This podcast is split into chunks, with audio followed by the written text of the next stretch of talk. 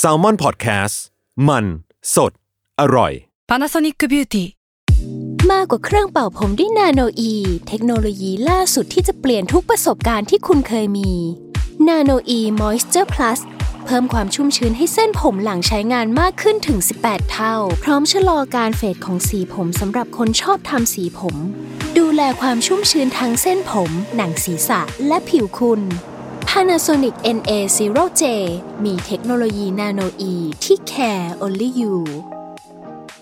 Another day is here, and you're ready for it. What to wear? Check. Breakfast, lunch, and dinner? Check. Planning for what's next and how to save for it? That's where Bank of America can help. For your financial to dos, Bank of America has experts ready to help get you closer to your goals. Get started at one of our local financial centers or 24 7 in our mobile banking app. Find a location near you at bankofamerica.com slash talk to us. What would you like the power to do? Mobile banking requires downloading the app and is only available for select devices. Message and data rates may apply. Bank of America and a member FDIC.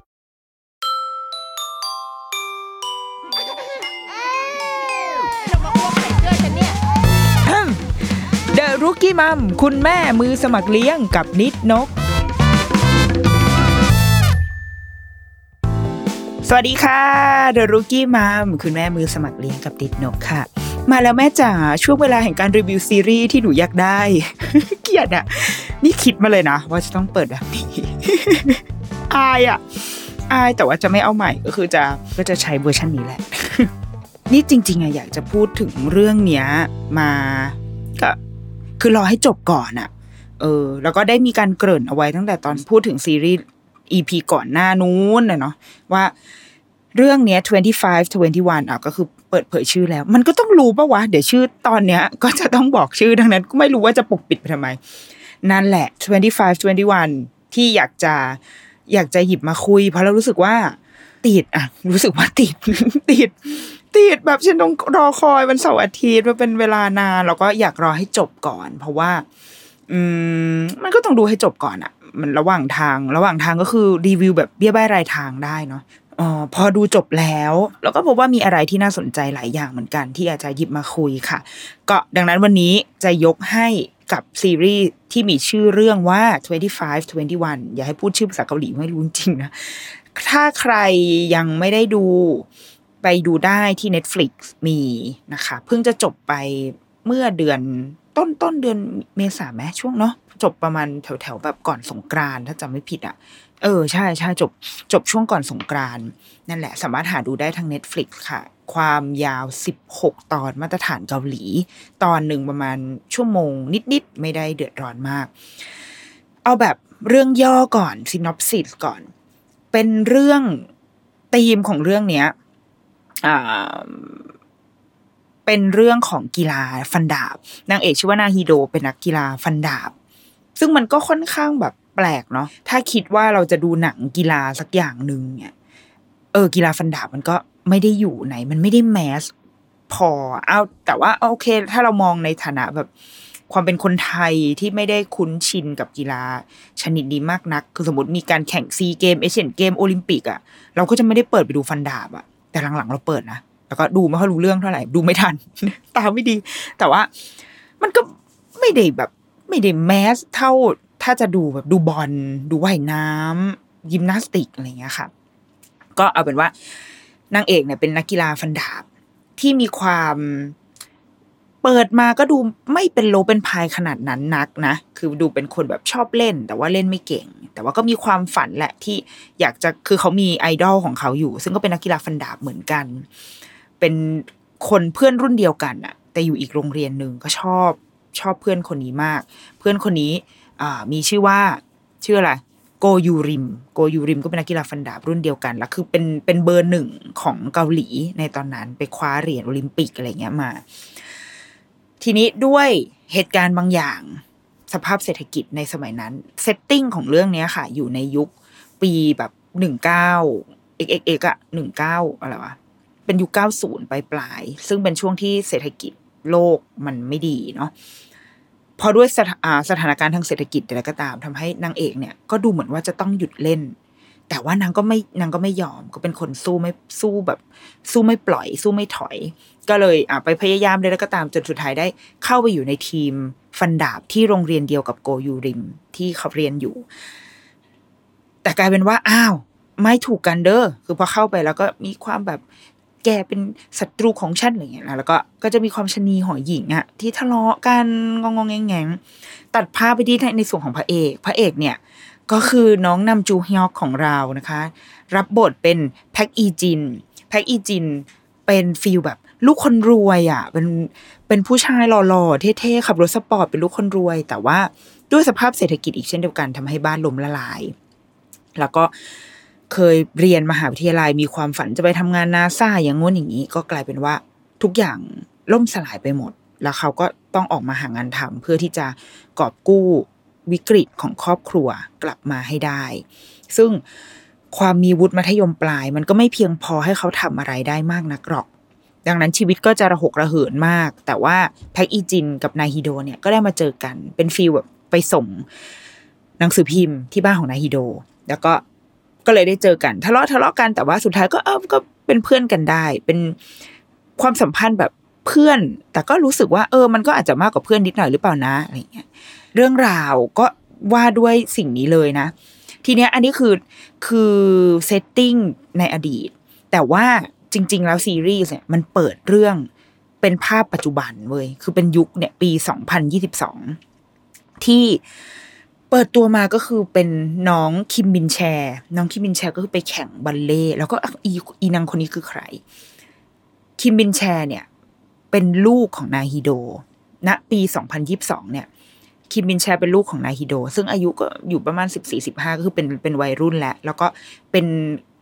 คนที่เรียนบัลเล่แข่งบัลเล่แต่ว่าแข่งยังไงก็ไม่ชนะสักทีก็เลยรู้สึกงอนงอนหงุดหงิด ไม่แข่งละฉันจะเลิก แล้วก็หนีไปอยู่บ้านยาย เป็นการหนีออกจากบ้านที่ไปอยู่บ้านยาย ซึ่งแม่ก็ตามเจออยู่ดี ไม่ไม่รู้ว่าจะหนีทำไม ก็ไปที่บ้านยายก็เลยเข้าไปค้นอ่าก็ไปนอนห้องแม่เนาะพอนอนห้องแม่เสร็จก็รื้อค้นอะไรไปเลยก็ไปเจอไดอารี่ เลยทำให้ได้อ่านไดอารี่ของแม่ในช่วงนี้แหละ ก็คือย้อนพาเราพาผู้ชมอะค่ะย้อนกลับไปที่ setting ปีช่วงยุค90เนี่ยว่าแม่มี ชีวิตแบบไหน มีเพื่อนแบบไหน มีความสัมพันธ์ มีความรักแบบไหน นี่ก็คืออีกหนึ่งก้อนเรื่อง ซึ่งมันมันกลายเป็นปริศนาที่ทำให้เราอะ อยากจะติดตามต่อ เพราะว่าหนึ่งคือเราจะถูกบิวมาว่าพระเอกนางเอกก็คือแพ็กอีจินกับนายฮิโดใช่ป่ะ แต่ว่าทำไมลูกมันชื่อคิมบินแชวะทำไมแกไม่ใช้แซ่แพ็กเหมือนคุณพ่อ แล้วทำไมถึงนาก็ยังได้อะคือใช้เหมือนแม่ทำไมถึงชื่อคิม ประชาชนก็มีความหวั่นไหว ว่า เอ๊ะ หรือว่าตอนจบเขาจะไม่ได้การอย่างฉันตอนแรกฉันก็คือมีความกลัวมากว่าพระเอกจะตาย แบบดูแล้วแบบทำใจไม่ได้ก็คุยกับเพื่อนว่าหรือว่าตายปะวะกลัว แล้วเพื่อนก็แบบ มึงพุ่มกับไม่น่าจะทำร้ายตัวละครขนาดนี้ คือชีวิตรันทดสุดๆละยยังตายไปอีกเหรอ คือมันดูแบบ มันดูไม่น่าใช่ก็เลยแบบ เออโอเค หรือว่าเขาอยากจะให้ความหวังเราวะ นี่แหละ ไอการตามหาคุณพ่อของคิมบินแชร์นี่แหละ ที่ โอ้ถ้าพูดมันก็จะสปอยอะไรไม่พูดดีกว่าโอ้แต่ก็อยากพูดอะทำไงดีอะน้องเกมโกรธพี่ควรทำยังไง พี่ควรจะพูดหรือไม่พูด เอาเป็นว่า ถ้าเราดูด้วยจิตใจที่ที่ไม่เข้าข้างตัวเองมากเกินไปนัก เราคิดว่าเรื่องเรามันก็จะดำเนินไป อย่างที่ควรจะเป็น แต่ความทุกข์มันเกิดจากการที่เราพยายามเอาใจของเรา เข้าไป เขาไปผูกจิตผูกพันกับซีรีส์มากเกินไปทำให้เราเป็นทุกข์นั่นเอง นี่คือการข้อคิดที่ได้ฉันได้จากซีรีส์เรื่อง 25 21 ในวันนี้ ขอบคุณและสวัสดีค่ะ ทุยยังไม่จบอะเอาเป็นว่าหนึ่งสิ่งที่ทำให้เรื่องเนี้ยมันถูกมันมันถูกติดตามแล้วคนก็แบบว่า สร้างทฤษฎีมากมายเลยนะ ใน Twitter นี่คือ เรียกได้ว่า โอเค ใช้คำว่าสร้างทฤษฎีมีจินตนาการ หรือถ้าใช้คำศัพท์ที่ดูรุนแรงขึ้นก็คือเพอร์เจอร์สามารถพูดได้เลยว่าเพ้อเจ้ออยู่ในทวิตเตอร์มากมาย ก็คือเรื่องของการลุ้นว่าตกลงเขาจะได้หรือไม่ได้ เพราะอย่างที่บอกมันเปิดเรื่องมาแบบนี้ แล้ว เอ๊ะ ความรักครั้งนี้มันจะมันจะสำเร็จยืนยาวมาจนแบบมีลูกมีเต้าแต่งงานกันหรือเปล่านะ นี่คืออันที่หนึ่ง แล้วว่าอันที่สองที่ทำให้ซีรีส์เรื่องนี้ค่อนข้างประสบความสำเร็จ คือในแง่เรตติ้งเนี่ยเข้าใจว่าเรตติ้งดีนะขอเปิดดูแป๊บนึงนะเรตติ้งเนี่ยอยู่ที่เฉลี่ยเฉลี่ยอยู่ที่ประมาณสิบสองเปอร์เซ็นสิบสองเปอร์เซ็นกรุงโซนะ แต่ว่าถ้าเนชั่นไวก็คือประมาณสิบเปอร์เซ็นเฉลี่ยเฉลี่ย ก็ถือว่าเยอะนะ วันมาซีรีส์ในวันเสาร์อาทิตย์นะช่องทีวีเอ็นเราว่าสิ่งหนึ่งที่ทำให้มันค่อนข้างประสบความสำเร็จในในแง่คนดู แบบอยากติดตามว่ามันสนุก มันคือความก้าวสูนอะซึ่งมันก็จะบางคนจะเอาไปเปรียบเทียบกับรีプライหนึ่งเก้าแปดแปดแต่เราคิดว่า คนละยุคนะหนึ่งเก้าแปดแปดก็จะมันก็คือแปดศูนย์นะเว้ยมันมันคือวัยรุ่นที่มันคือคนรุ่นพี่เราอะพี่ชายเราอะที่เกิดช่วงประมาณปีแบบหนึ่งเก้าสองศูนย์อะไรเงี้ย แต่ไอ้แก๊งเนี้ยมันคือคนรุ่นเราอะมันคือคนที่ตอนนี้อายุประมาณสามสิบ ปลายปลายสามสิบเออสามสิบกลางกลางๆถึงปลายปลายมันคือคนรุ่นเราดังนั้น เราจะเราจะรีเลทกับมันมาก ๆเลย แล้วก็ไม่น่าเชื่อว่า เออ บริบทหลาย ๆ อย่างของเกาหลี มันก็ก็มีความเราเหมือนกันนะ มีความคล้ายเราอะหรือว่าวัยรุ่นมันมีความเป็น universal มากๆว่ะเนาะคือวัยรุ่นแล้วก็โอเค ความวัยรุ่นเอเชียอะไรเงี้ยความ prop ต่างๆ สภาพสังคม แล้วก็เทคโนโลยีที่มันค่อยๆเข้ามา เปลี่ยนผ่านไปเรื่อยๆเรื่อยๆเพราะคนรุ่นเราคือคนรุ่นที่เริ่มได้รับอิทธิพลของเทคโนโลยีอินเทอร์เน็ตอะไรเงี้ย คือค่อย ๆ เห็นเห็นการเจริญก้าวหน้าของมันอะ่ะ มันไม่ใช่เด็กรุ่นนี้อย่างรุ่นลูกเราที่มันเกิดมาแล้วก็ทุกอย่างมีหมดแล้ว ความเร็วระดับ 5G แต่คนรุ่นเรามันค่อยๆ ค่อยๆ สะสม ค่อย ๆ ปรับตัวมาเรื่อยๆ แล้วว่าอันนี้มันคือ มันคือจุดร่วมของคนรุ่นเราคนเจน Y อะ ที่มีร่วมกัน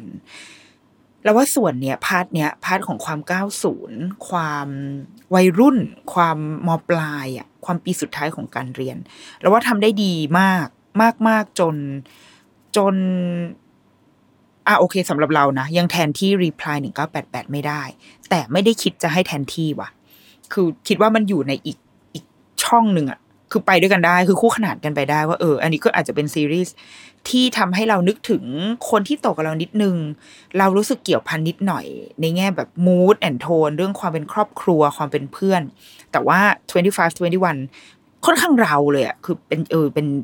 ชีวิตของเราจริง ๆ ก็เลยยกเอาไว้ให้อีกอีกหนึ่ง ถ้าเป็นอะไรนะ แท่นรับรางวัลก็คือเป็นที่หนึ่งร่วมกันอะไรเงี้ยโอ้ขนาดนั้นเลยนะ ฉันก็คือให้เกียรติเรื่องนี้มากนั่นแหละ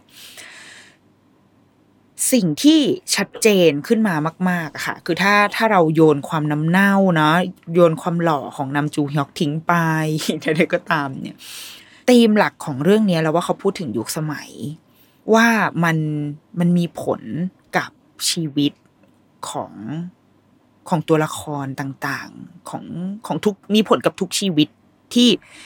เราเกิดมาในยุคสมัยไหนอะชีวิตเรามันก็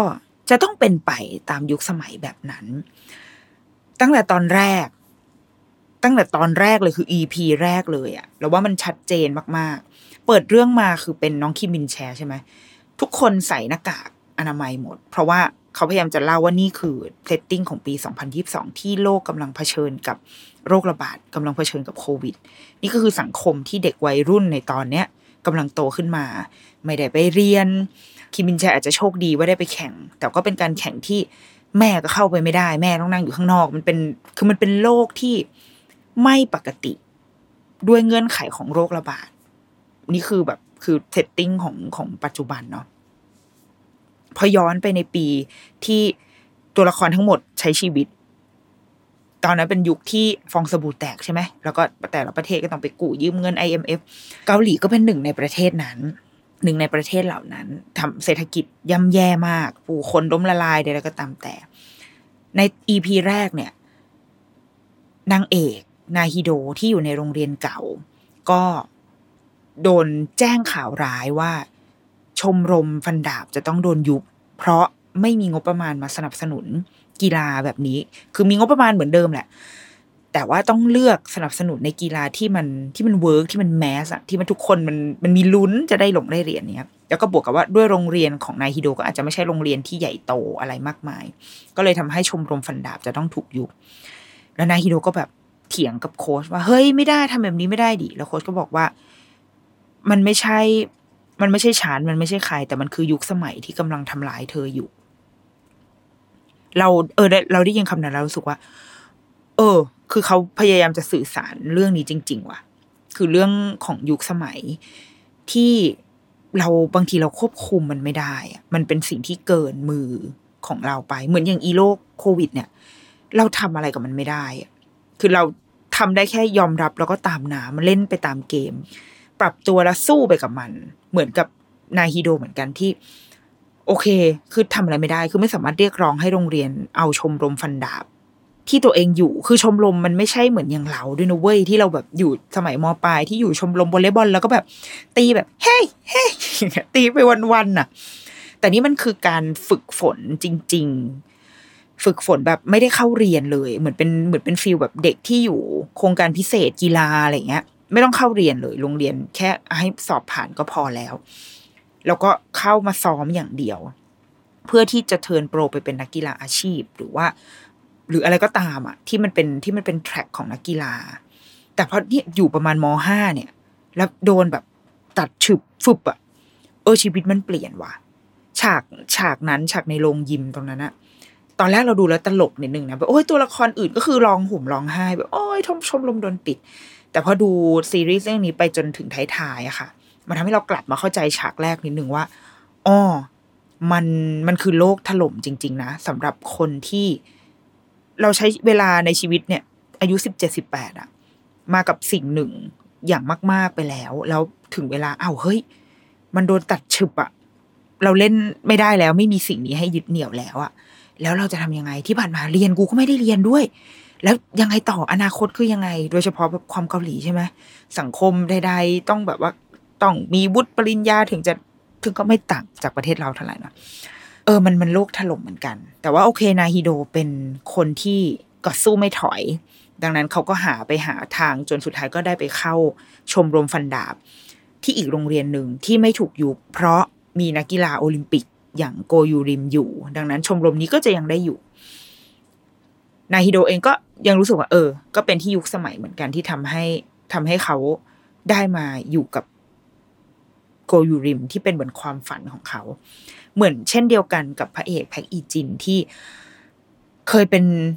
แบบหนุ่มหล่อหนุ่มคลีโออะหล่อหล่อเท่ๆรวยๆขี่ขับรถสปอร์ตไปโรงเรียนไปมหาลัยอย่างเงี้ยแต่ว่าสุดท้ายบ้านลมละลาย แล้วก็พอติดหนี้มากมาย เราเคยคุยกับตอนอยู่ออฟฟิศเนาะสมัยยังทำงาน พี่ที่เป็นแบบพี่ในทีมเป็นเจ้านายเราอย่างเงี้ยเขาก็จะเป็นคนรุ่นนี้แหละ เป็นคนเก้าศูนย์ที่แท้ทรูเขา จะชอบเล่าให้ฟังมากว่า แต่ก่อนอะ เขาว่าเขารู้อยู่เอแบกมหาวิทยาลัยสัมชัญเนาะซึ่งเอแบกในสมัยนั้นสามสิบปีที่แล้วอะเออก็นานอยู่อะเอแบกในสมัยนั้นก็คือแบบเป็นแหล่งรวมแบบลูกคนรวย คุณหนูคุณหนูหน่อย แล้วก็สังคมมันจะแบบ อันนี้คือนี่คือในสามสิบปีที่แล้วนะแล้วก็จะทำการบอกเล่านะคะ ของเดี๋ยวหาว่ากูไปแบบ กูไปตัดสินอะไรเขาอีก เดี๋ยวดราม่าอีก ก็คือเป็นสังคมแบบของคนที่เป็นคนมีเงินจริง ๆ อะ แล้วพี่เขาก็เล่าให้ฟังว่า แต่ว่าตอนปีสี่ศูนย์ที่ฟองสบู่แตกอะเขาเห็นทุกอย่างเลย คือเขาเห็นความความพลิกผันของชีวิตจริง ๆ ที่เพื่อนเขาจากเดิมที่เคยขับรถมาก็คือไม่มีเลย มีหลายคนที่ต้องออก หลายคนที่ต้องไปขายของสมัยนั้น มันจะเป็นยุคแรก ๆ ของการเปิดท้ายขายของ เพราะว่าทุกคนมีรถ เขาจะ เอาเปิดกระโปรงท้ายรถอะค่ะแล้วก็เอาพวกเสื้อพงเสื้อผ้าที่มันเป็นของแพงอะไรเงี้ยมา หลาย ๆ คนมีพี่น้องที่ไปเรียนเมืองนอกก็คือต้องโดนเอากลับมาทั้งหมด เพราะว่าค่าเงินมันมันเปลี่ยนจนไม่สามารถที่จะแบบส่งไปเรียนได้ สมมติเคยใช้ค่าใช้จ่ายหนึ่งล้านบาท มันฟรึบกลายเป็นสองล้านหรือสามล้านอะไรเงี้ย คือมันค่าเงินเปลี่ยนปุ๊บชีวิตเปลี่ยนทันที จากเดิมมีหนี้หนึ่งล้าน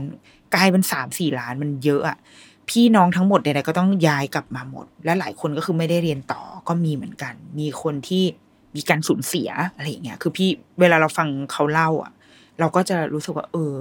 คือเราเราเด็กอะตอนนั้นเรายังเด็ก เราอายุสิบขวบเราไม่รู้เรื่องหรอก คือเรารู้แค่ว่า โอเค สภาพเศรษฐกิจมันไม่ดี แล้วก็ซึ่งที่บ้านก็ไม่ได้ดีอยู่แล้ว ดังนั้นมันก็ไม่ได้รู้สึกหรือพ่อแม่เราอาจจะกระทบก็ได้นะ แต่เราไม่รู้ว่าคุณโอเค คุณแม่เป็นข้าราชการเขาก็ ไม่ค่อยกระทบอะไรเท่าไหร่อะเราก็เลยรู้แค่ว่า โอเคที่ข้างนอกนั่น ที่ข้างนอกนั่นมันมีความ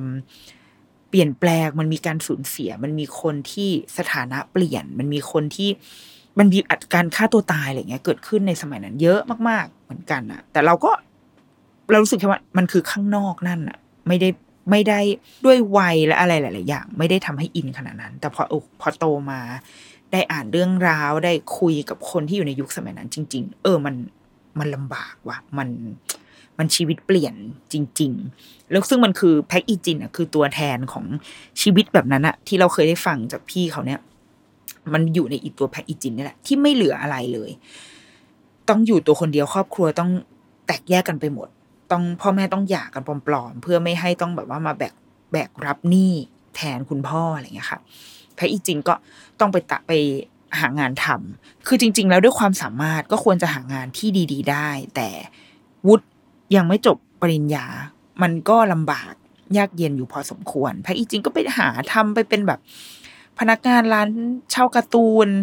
คือก็ทำได้อะคือเราว่าด้วย qualification มันได้เนาะ แต่ว่ามันอาจจะไม่ใช่งานที่มีคุณค่ามาก มากพอสำหรับแพ็กอีจินหรือเปล่า มันใช่หรือเปล่านะ สิ่งที่ทำอยู่ตอนนี้และเมื่อไหร่เขาถึงจะได้กู้วิกฤตของครอบครัวคืนมาได้อะคืออยู่ได้แหละทำงานแบบ รับจ้างก็ก็แกๆอะแต่ว่า เออ ในระยะยาวมันจะมันจะเป็นยังไงนะอะไรเงี้ย แล้วก็ดูเหมือนค้นหาตัวเอง มีความยังมีความอีโก้บางอย่างอยู่ จนเวลามันต้องผ่านไปสักพักหนึ่งอะใช้เวลาในการทดสอบตัวเอง ทดสอบความสัมพันธ์ด้วย สุดท้ายพระอีจิงก็กลับมาใหม่ ในฐานะของนักข่าว ที่โชคดีมาก ๆ ที่ได้เข้าไปในสำนักข่าว อันนั้นด้วยวุฒิมัธยม เพราะปีนั้นเปิดโอกาสให้คนที่ไม่ใช่วุฒิปริญญาตรีสมัครได้ และพระอีจินก็สมัครเข้าไปแล้วก็ได้ สถานะใหม่ของพระอีจิน และนาฮิโดก็เลยเริ่มต้นใหม่ในฐานะของนักกีฬาทีมชาติและนักข่าวสายกีฬา แล้วสองคนนี้ก็เลย ได้กลับมาเจอกัน ได้กลับมา ผูกสัมพันธ์อะไรกันอีกครั้ง มันก็เลยเป็นยุคสมัยที่ทำให้สองคนนี้ได้เจอกัน ถ้าแพอีจินไม่ได้ ล้มละลายก็คงจะไม่ได้เจอกับกับนาฮิโด แล้วก็เช่นเดียวกัน ถ้ามันมันก็เป็นเรื่องของยุคสมัย เป็นเรื่องของ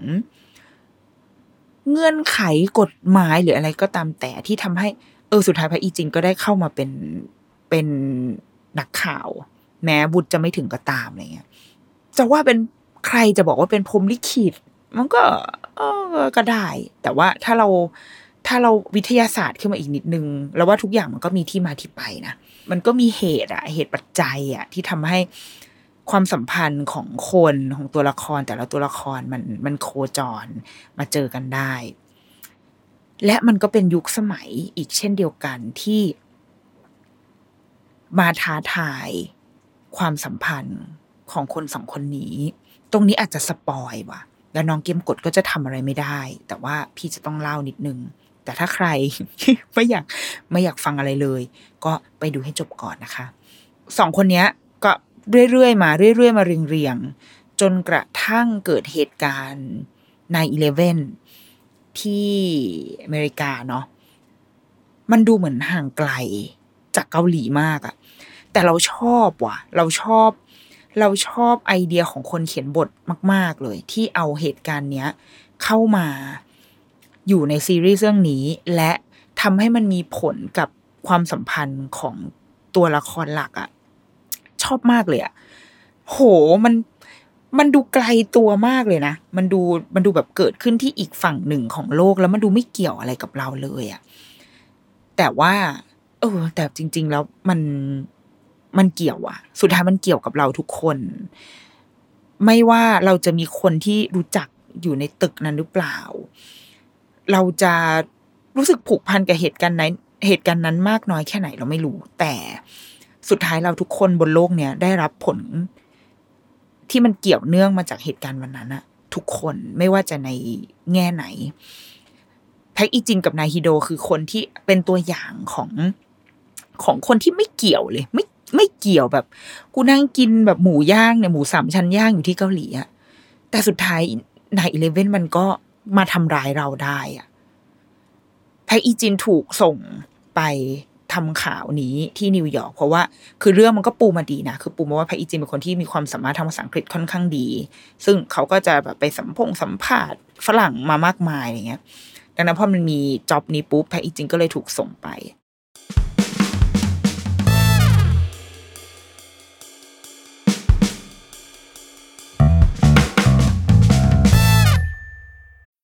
When you need mealtime inspiration, it's worth shopping Kroger, where you'll find over 30,000 mouth-watering choices that excite your inner foodie. And no matter what tasty choice you make, you'll enjoy our everyday low prices, plus extra ways to save, like digital coupons worth over $600 each week. You can also save up to $1 off per gallon at the pump with fuel points. More savings and more inspiring flavors make shopping Kroger worth it every time. Kroger, fresh for everyone. Fuel restrictions apply.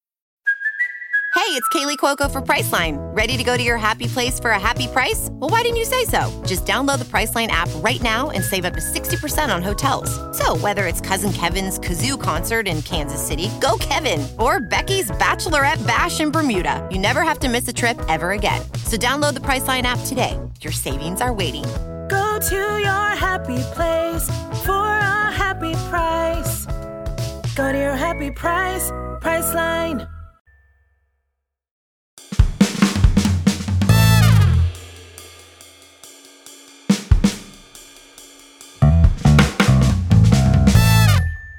แล้วพอเขาถูกส่งไปไปอยู่ตรงหน้างานกลายเป็นคนตรงหน้างานจริง ๆ แล้วก็เผชิญกับมองเห็นความสูญเสียทุกวันมองเห็นความสิ้นหวังของผู้คนที่มาตามหาคนที่พวกเขารักที่อยู่ในตึกนั้นที่ไม่รู้ว่าเป็นตายร้ายดียังไงเงี้ยอยู่ทุกวัน แพอีจินก็ก็เซไปเลยเหมือนกัน แล้วมันอยู่ไกลจากคนรักไกลจากทุกสิ่ง แต่เราสึกว่านาทีนั้นอะคนรักหรืออะไรมันมันเอาไม่อยู่แล้วว่ะ คือมันโอเคหนึ่งคือมันเป็น long distance relationship ด้วยเนาะมันไกลมาก จนมันส่งพลังกันไปไม่ถึง เออ ในเรื่องนี้มันใช้คำว่าส่งพลัง นายไม่สามารถเป็นแรงใจให้กับฉันได้แล้วเนี่ยมันการส่งแรงส่งพลังถึงกันอะ มันส่งถึงได้ยากมากอะมันมีแค่มันมีแค่เสียงอะมันไม่ได้มีวิดีโอคอลหรืออะไรมันมันโทรคุยกันได้อย่างเดียว แล้วก็คุยกันเวลาก็ไม่ได้ ไม่ได้คุยกันได้มาก แล้วก็เงื่อนไขที่ว่านางเอกเองก็เป็นนักกีฬาที่ต้องฝึกซ้อม มีตารางซ้อมมันก็ไม่ใช่แบบว่างที่จะมันนั่งรับโทรศัพท์ได้ตลอดเวลาอะไรเงี้ยมันมีเงื่อนไขตรงนี้ด้วย แต่เราคิดว่าสิ่งที่มันใหญ่โตกว่า ความสัมพันธ์มันคือภาพตรงหน้ามันคือความเป็นมนุษย์อะที่แพอีจินด้วยพื้นฐานตัวละครเองก็เป็นคนค่อนข้างเซนซิทีฟกับกับความเป็นมนุษย์อยู่แล้ว แล้วพอเขาไปอยู่ในความโศกเศร้าที่ไม่รู้ ที่ไม่มีสิ้นไม่มีที่สิ้นสุดในเหตุการณ์ตรงหน้านั้นน่ะมันไม่ใช่เหตุการณ์ที่เกิดขึ้นหนึ่งวันแล้วจบ แต่มันมีมันมีเรื่องราวต่อเนื่องมากไปกว่านั้น มีความสูญเสียมีสตอรี่ของคนที่สูญเสียอีก มันเลยทำให้แพคอีจินก็ไม่โอเคว่ะ แล้วก็เหมือนเหมือนมีปัญหาทางทางใจประมาณหนึ่งเลย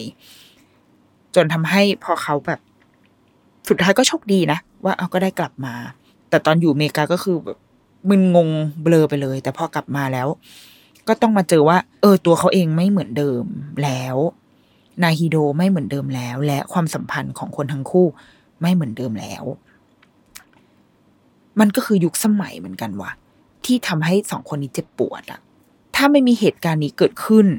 บนโลกใบนี้ ก็อาจจะไม่ใช่คิมบินแชร์ แล้วก็อาจจะเป็นแพ็กบินแชร์ก็ได้เออ มันคือมันคือยุคสมัยที่ขโมย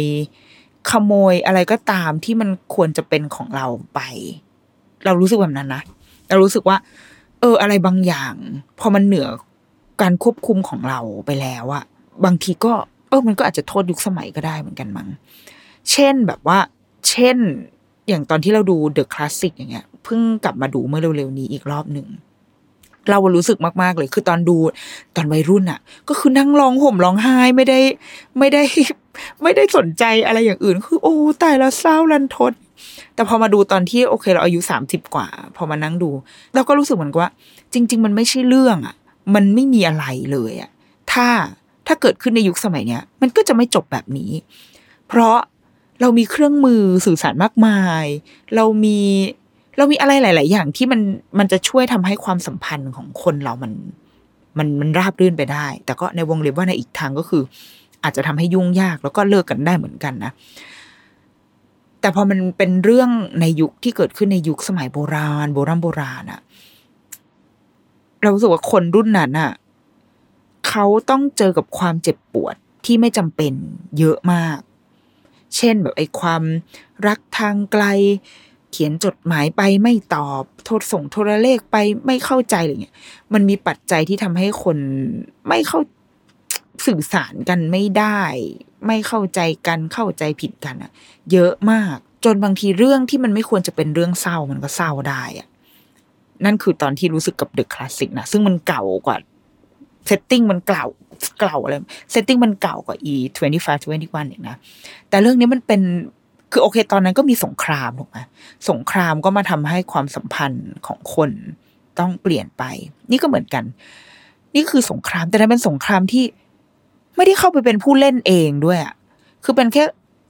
มนุษย์แบบมนุษย์คนหนึ่งอะที่เป็นเศษเสี้ยวหนึ่งในกี่พันล้านคนบนโลกใบนี้แต่เราก็ได้รับผลจากเหตุการณ์วันนั้นเหมือนกัน เราว่ามัน โอ้มันเจ็บปวดเหมือนกันนะแต่ก็ ทำไงได้วะมันก็เป็นสิ่งที่มันจะต้องเกิดอยู่แล้วใช่ไหมนั่นก็เลยทำให้เราสนใจประเด็นเรื่องยุคสมัยในเรื่องนี้มาก ๆ มีอีกหนึ่งฉากที่ที่เราเราว่าหลาย ๆ คนชอบมาก ๆ ถ้าได้ดูแล้วนะคะ เกิดขึ้นช่วงกลางๆ ค่อนไปทางปลายเรื่อง เป็นแก๊งวัยรุ่นนี่แหละมหกไปทัศนศึกษากัน ซึ่งทัศนศึกษาในในความหมายของเกาหลีมันคือคงเป็นการแบบไป ต่างจังหวัด แล้วก็ได้ไปนอนค้างอะไรอย่างเงี้ยมั้งแต่ว่าถ้าในในอย่างเราก็คือทัศนศึกษาก็คือไปเช้าเย็นกลับเนาะแล้วก็ไปในที่ที่แบบ ตอนจำได้ตอนมหกไป พิพิธภัณฑ์ควาย อะไรวะหมู่บ้านควายเออไปหมู่บ้านควายไปขี่ควายคืออะไร กูไปทำอะไรตรงนั้นก่อน แต่ของของเกาหลีเราเดาเดาเอาจากเวลาดูแบบดูหนังก็คือ เหมือนไปเที่ยวไหมเหมือนเป็นการไปแบบนั่งเรือไปเที่ยวเกาะไปเกาะเชจูอะไรเงี้ย อันเนี้ย อ่าก็เกิดพระเอกก็มีการ setting ขึ้นมาว่า เอ้ยอ่าเดี๋ยวจะพาต้องมีการถ่ายถ่ายรายการ ก็เลยพากลุ่มเพื่อนของนาฮิโดเนี่ย ไปทะเลด้วยกัน แล้วมันก็จะมีฉากแบบวัยรุ่นอะวัยรุ่นอยู่ริมทะเลแต่งตัวอะไรก็ไม่รู้ไปเล่นน้ำทะเล แล้วตอนเย็นๆก็นั่งดูพระอาทิตย์ตกแล้วก็นั่งคุยกัน แล้วก็ทุกคนก็จะรู้สึก positive กับ กับสิ่งที่อยู่ตรงหน้ามาก ๆ อินกับสิ่งที่อยู่ตรงหน้ามาก ๆ รู้สึกว่ามิตรภาพความทรงจำครั้งนี้ที่มันเกิดขึ้นกับพวกเรา มันก็จะอยู่กับพวกเราตลอดไป มันจะไม่ไม่หายไปไหนหรอกนะ พวกเราคือเจ้าของฤดูร้อนนี้ไงล่ะ เออ คือฉากเนี้ยมันมีความแบบน้ำเน่าเนาะ มันน้ำเน่าอะแต่ว่า ดูแล้วเราก็จะคิดถึงสมัยที่เราเป็นวัยรุ่น แล้วก็ไปเที่ยวทะเลกับเพื่อน ไปเที่ยวทะเลแบบที่ ไม่รู้เหมือนกันว่าไปทำไม แต่ว่าแค่ว่าอยากไปกับเพื่อน ไปเล่นน้ำทะเลแบบเก๊ๆกังๆ ใส่เสื้อยืดกางเกงขาสั้นลงไปอะไรอย่างเงี้ย แล้วก็วิ่งเล่นกินอาหาร ปิ้งย่างกันริมทะเล มันเออมันมันเป็นโมเมนต์ที่ ซึ่งพอนึกภาพตอนที่เราตอนนี้เราเป็นแม่พาลูกไปทะเลก็คืออะไรร้อน เพราะว่าลูกอยากเล่นกลางแดดตลอดเวลา อะไรแบบเนี้ย ต้องหาร้านอาหารที่ proper สำหรับเด็ก มาปิ้งย่างอะไรไม่ต้องปิ้งเพราะว่าเดี๋ยวลูกมันวุ่นวายมัน มันก็จะเป็นชีวิตอีกเงื่อนไขหนึ่งนะแต่พอมันเป็นวัยรุ่นอะความแบบเนี้ยทำอาหารกินกันแล้วก็ก่อไฟหุงข้าว เช็ดน้ำเออมันก็คือการผจญภัยครั้งหนึ่ง เป็นความทรงจำที่ พอตัดภาพกลับมาตอนเราอายุสามสิบห้าถ้าถามเราตอนนี้ว่า ความทรงจำครั้งนั้นมันหล่อเลี้ยงหัวใจทำให้เรามีอยากมีชีวิตอยู่ขนาดนั้นไหม ก็ไม่นะ เรารู้สึกว่า อืม เออ เราไม่ได้โรแมนติกอะไรกับกับซีนนั้น มากเท่าตอนที่เราเป็นวัยรุ่นแล้ว แล้วก็ไม่ได้รู้สึกว่ามันเป็นแรงใจอะไรเป็นภาพดีๆ ที่ทำให้รู้สึกดี ก็ไม่ขนาดนั้นมันก็คือความทรงจำก้อนหนึ่ง ที่มองย้อนกลับไปได้ ไปเห็นรายละเอียดของมัน โอเค แต่ว่ามันผ่านไปแล้วก็จบไปแล้ว ซึ่งเราว่ามันตรงกับสิ่งที่นาฮิโดในในตอนแก่พูดเอานี่กูแก่แล้วเนี่ยนาฮิโดในเรื่องก็เหมือนลูกก็ลูกก็ถามว่าเนี่ยแม่เคยไปเที่ยวทะเลกับเพื่อนๆเหรอ แล้วนาฮิโดก็บอกว่าอ้าวหรอจำไม่ได้แล้ว แล้วพวกเหล่าคนดูทั้งหลายนักวิจารณ์ทั้งหลายก็แบบ ความจำเสื่อมเหรอทำไมทำไมถึงจำไม่ได้ว่าเคยไปเที่ยวกับเพื่อนอะไรเงี้ย เออ เราก็คิดว่ามัน เราไม่ได้ถึงขั้นจำไม่ได้ว่าไปเที่ยวกับเพื่อนนะแต่จำไม่ได้ว่าใครมากกว่า สมมติว่าเพื่อนไปกันสิบคนอย่างเงี้ย อาจจะจำไม่ได้ทั้งสิบอะนึกออกไหมคือมันมันมันจำได้แหละว่าเคยมีการไปเที่ยว หรือก็มีเหมือนกันบางบางแมทช์ที่ช่วงมหาลัยที่แบบ มันมีเหตุการณ์บางอย่างเกิดขึ้นตอนไปเที่ยว แต่เราจำไม่ได้แล้ว แต่เพื่อนเรายังจำได้อยู่อะไรเงี้ย ก็เลยคิดว่านาฮิโดไม่ได้ไม่ได้ความจำเสื่อมอะไรหรอก แล้วมันก็เป็นไปได้ที่เราอาจจะจำเหตุการณ์ ตรงนั้นไม่ได้ชัดเจนมาก แต่ไม่ได้แปลว่าลืมนะ มันก็มันก็คงแค่แบบเจือจางไปตามการเวลาอะไรเงี้ยแล้วนาฮิโดก็พูด อันหนึ่งขึ้นมาบอกว่า เออบางทีความทรงจำอะไรพวกเนี้ย มันก็ไม่ได้อยู่กับเราตลอดไปหรอกนะ ซึ่งชาวพวกเราชาวลุ้นนะพระเอกนางเอกก็คือแบบใจเสียแล้วโอ้อะไรทำไมพูดแบบนี้ แต่มันก็คือความจริงว่ะ มันเราว่าพวกเราชาวรุกี้มัมที่ส่วนใหญ่เป็นคนต้องยอมรับว่าเราก็อายุเยอะกันแล้ว เราว่ามันก็มันก็จริงอย่างนั้นแหละ มันก็ค่อยๆ แบบย่อยสลายไปตามการเวลาเนาะอืมมันมีค่าให้คิดถึงไหมมันมี มันมีค่าณวันนั้นไหมที่มันเกิดมันมีแล้วมันมีมาก ๆด้วย แต่ว่าสุดท้ายแล้วชีวิตเรามันก็ทับถมอะ่ะ มันก็เกิดเหตุการณ์ใหม่มา ทับทับทับทับมันไปเรื่อยๆแล้ว การที่จะขุดอะไรที่มันมันอยู่ลงไปข้างล่างขึ้นมานึกถึงอีกทีก็อาจจะยากหน่อย ถ้าเราไม่ได้มีตัวช่วย อย่างเช่น รูปภาพไดอารี่ที่เขียนไว้ มันก็อาจจะไม่ขนาดนั้นเสร็จแล้วคิมินแชร์ก็พูดเหมือนกันว่า เนี่ย รู้ไหมหนูอะยังไม่ได้ไปทัศนศึกษาเลยหนูไม่เคยรู้เลยว่ามันเป็นยังไง เพราะว่าพอพอถึงเวลาจะไปอ้าวก็ไม่ได้ไป เพราะมีโควิด ก็เลยต้องติดแงกอยู่ที่บ้านอะไรเงี้ย โอ้เราเราว่านี่ก็คืออีกหนึ่งอันเหมือนกันที่ที่ซีรีส์เรื่องนี้มันมันสื่อสารได้ค่อนข้างดีก็คือ นี่ก็เป็นอีกครั้งหนึ่งที่ยุคสมัยอะขโมยเวลาการเติบโต เวลาที่เด็กๆ จะได้มีโมเมนต์ที่ที่น่าจดจำของเขาอะโมเมนต์ที่มันจะอยู่ในภาพถ่ายไปตลอดชีวิตอะยุคสมัยมันขโมยสิ่งนี้ไปอะเรากับเด็กเล็ก ๆ เราว่าเราพูดมาเยอะแล้วเนาะว่า เขามีเวลาในการเติบโตในการได้เล่นอย่างเต็มที่ในที่ที่อากาศปลอดโปร่ง เล่นโดยที่ไม่ต้องกังวลอะไรเลยระวังอะไรเลยอะ่ะมันมีเวลาน้อยมากอะ่ะ เพราะว่าช่วงปฐมวัยของเขามันผ่านไปมากแล้วนี่เราเสียเวลาไปแล้วสามปีอะ่ะ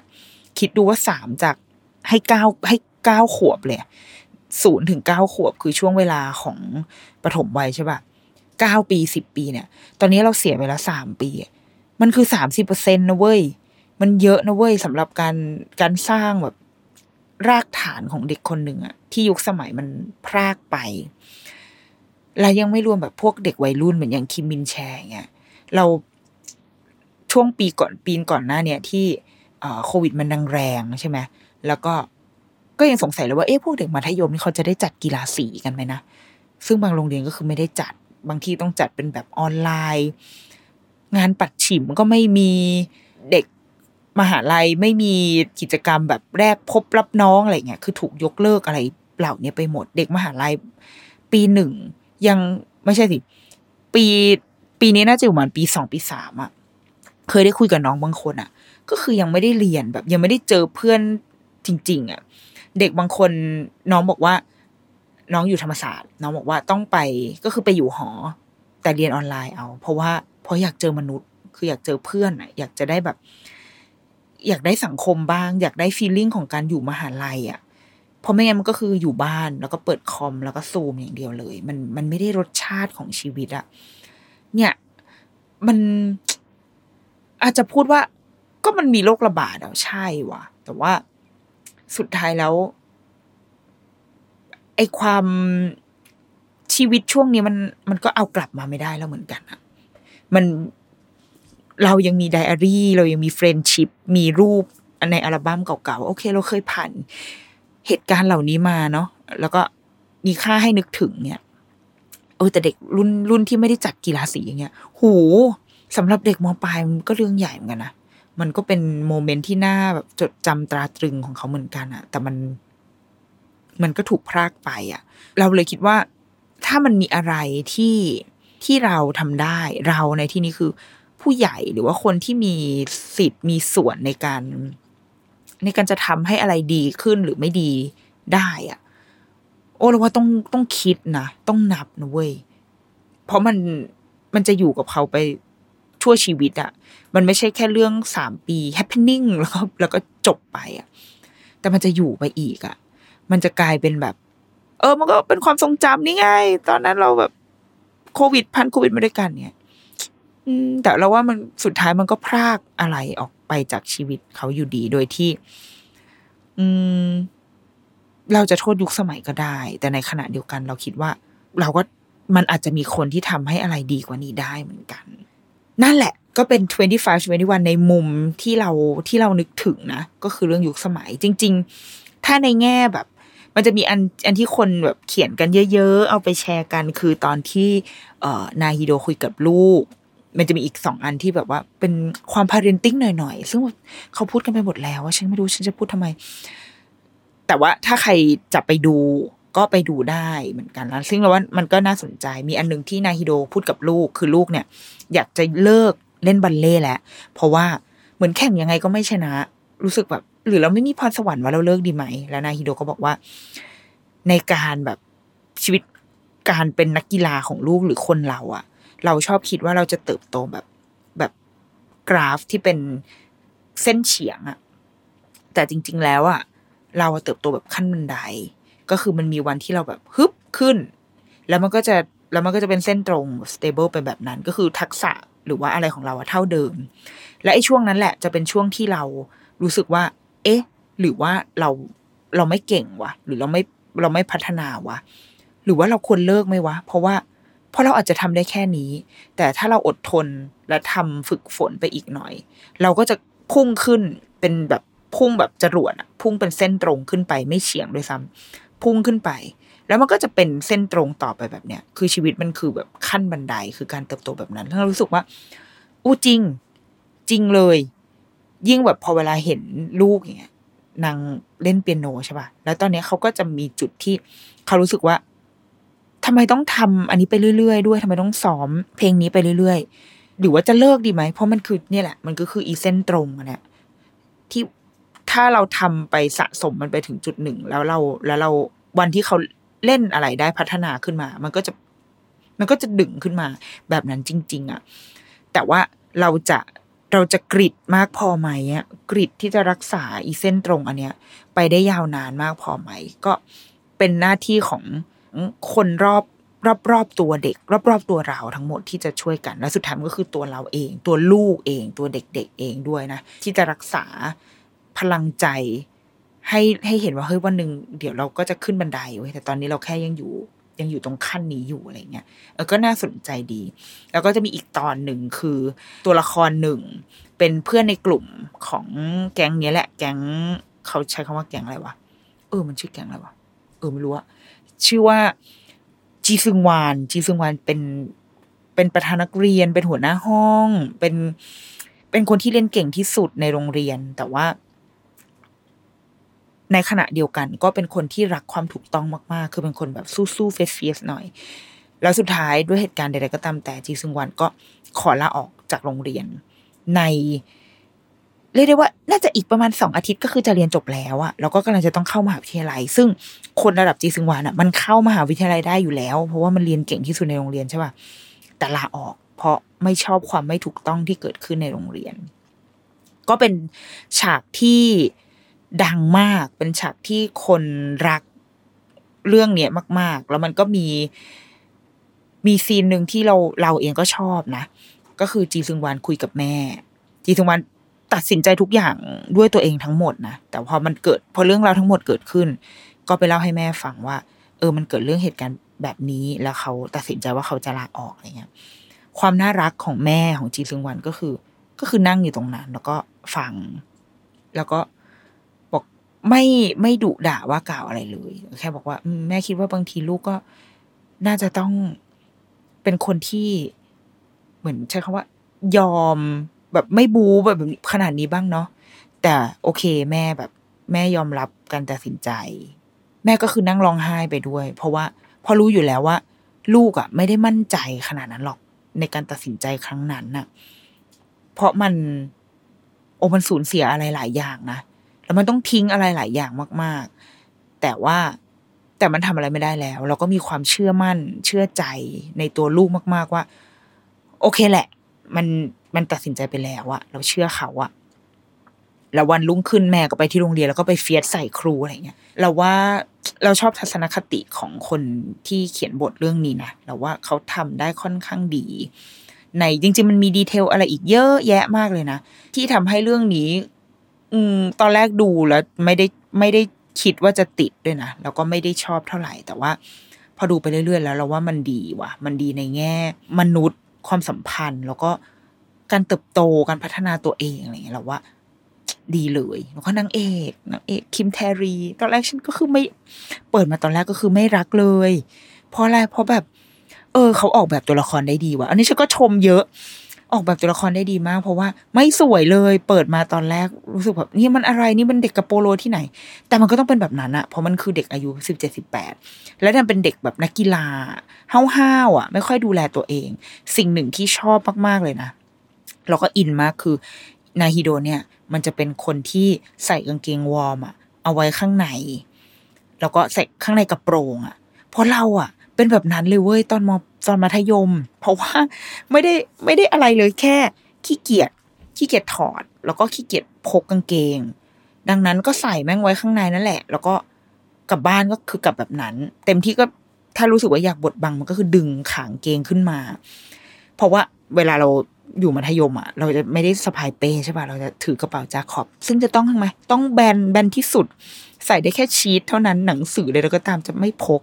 ถ้าพกก็จะต้องถือเอาไว้ข้างนอก หรือไม่ก็ใส่ถุงใส่กระเป๋าที่มันสมัยนั้นเป็นกระเป๋าแฮร์รอดอะไรเงี้ย ซึ่งเราก็จะไม่ถือ เพราะว่ากระเป๋ามันก็มีความหวานหวานนะแล้วก็ไม่ใช่คนแบบนั้นปะวะดังนั้นมันก็จะไม่มีอะไรให้ใส่อุปกรณ์ใดทั้งสิ้นหนังสือไม่เคยเอากลับบ้าน เพราะไม่อ่านอยู่แล้วก็ไว้ที่โรงเรียน ดังนั้นพอวันที่มีเรียนพละเราต้องใช้ชุดกางเกงวอร์ม ก็เลยจะใช้วิธีการใส่ไว้ในกระโปรงนั่นแหละ แล้วก็กลับบ้านทั้งๆแบบนั้นเลย ซึ่งฉันเลยเข้าใจนาฮีโดมากๆ กับคอสตูมนี้ ไม่เถียงอะไรสักคำโดยอันนี้ถูกต้องมาก ไม่คิดว่า วันหนึ่งจะได้ดูละครที่ตัวละครแต่งตัวแบบนี้อะแล้วแม่งใส่ไปครึ่งเรื่องอะแต่งตัวแบบนี้ไปครึ่งเรื่อง กว่าจะถึงยุคสมัยที่เป็นสาวขึ้นมา ก็ใช้เวลานานทีเดียว แต่ว่านั่นแหละเราว่าตัวละครมันค่อย ๆ พัฒนาขึ้นจากเด็กกระโปโลมาก ๆ กลายเป็นวัยรุ่นที่มีความรัก เป็นผู้หญิงที่มีความรัก เป็นนักกีฬา แล้วก็เป็นผู้หญิงที่คลั่งรัก นี่คือขึ้นมาอีกขั้นหนึ่งนะเออ จนสุดท้ายก็คือเป็นผู้หญิงที่เจ็บปวดเพราะความรัก มันมีมันมีลำดับขั้นการพัฒนาของตัวละครนี้เยอะมาก แล้วเราว่านางเอกคือคิมแทรีเล่นดีมาก ดีมาก ๆ แล้ว พอเนี่ยพอเริ่ม พอเราเริ่มชินกับความกระโปโล เริ่มแบบได้เห็นด้านอื่นๆอะกลายเป็นว่าเราชอบชอบไปเลยชอบเขามากเลย สวยมากกลายเป็นว่า จากอีพีแรกที่รู้สึกว่านางเอกคนนี้คือใคร ฉันฉันรับไม่ได้ โอ้ดูไปดูมาสวย สวยจน เออ กลายเป็นกลายเป็นความรักไปแล้วนะคะคิมแทรีแล้วก็คิมแทรีอะได้เข้าชิงรางวัลนักแสดงนำรางวัลแพ็กซังของปีนี้ด้วยนะ ก็คือเป็นตัวแทนหมู่บ้านเลยซีรีส์เรื่องเนี้ย เป็นส่งนางเอก จริง ๆ มีอีกตัวหนึ่งเป็นดาราหน้าใหม่อะไรเงี้ยมั้งแต่ว่า เออคิมแทรีเข้าไปว่ะสมควรแล้วจริง ๆ เป็นการเป็น เป็นเราว่าเป็นการแสดงที่ไม่ใช่บทที่แบบโอ้โห มาเพื่อฟาดอะแต่เราว่ามันเห็นการพัฒนาของตัวละคร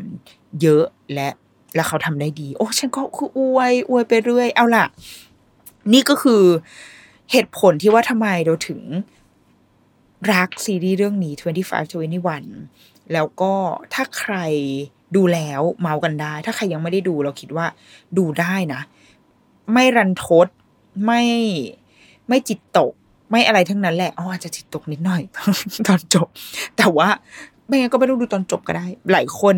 เข้าไปดูหลายคนก็คือ ฉันจะหยุดการดูซีรีส์เรื่องนี้เอาไว้ที่ EP สิบห้าพอ แล้วก็ไม่ไม่รับ EP สิบหก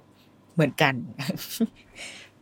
เป็นซีรีส์ที่แบบยังไม่ยังไม่ดูตอนจบซ้ำอะปกติดูตอนจบตอนจบก็ต้องเปิดดูซ้ำใช่ปะเรื่องนี้ก็คือดูซ้ำไม่ได้เหมือนกัน มันมันเจ็บปวดเกินไป เอาล่ะ ก็คือสปอยไปเยอะแล้วทีเดียวนะคะ ใครมีเรื่องไหนที่อยากให้ดูแล้วเอามาเล่าให้ฟังอีก ก็แจ้งมาได้นะจ๊ะ ในรูกี้มัมรูกี้มัมช่วงแม่บ้านติดซีรีส์นะคะสำหรับวันนี้ สวัสดีค่ะ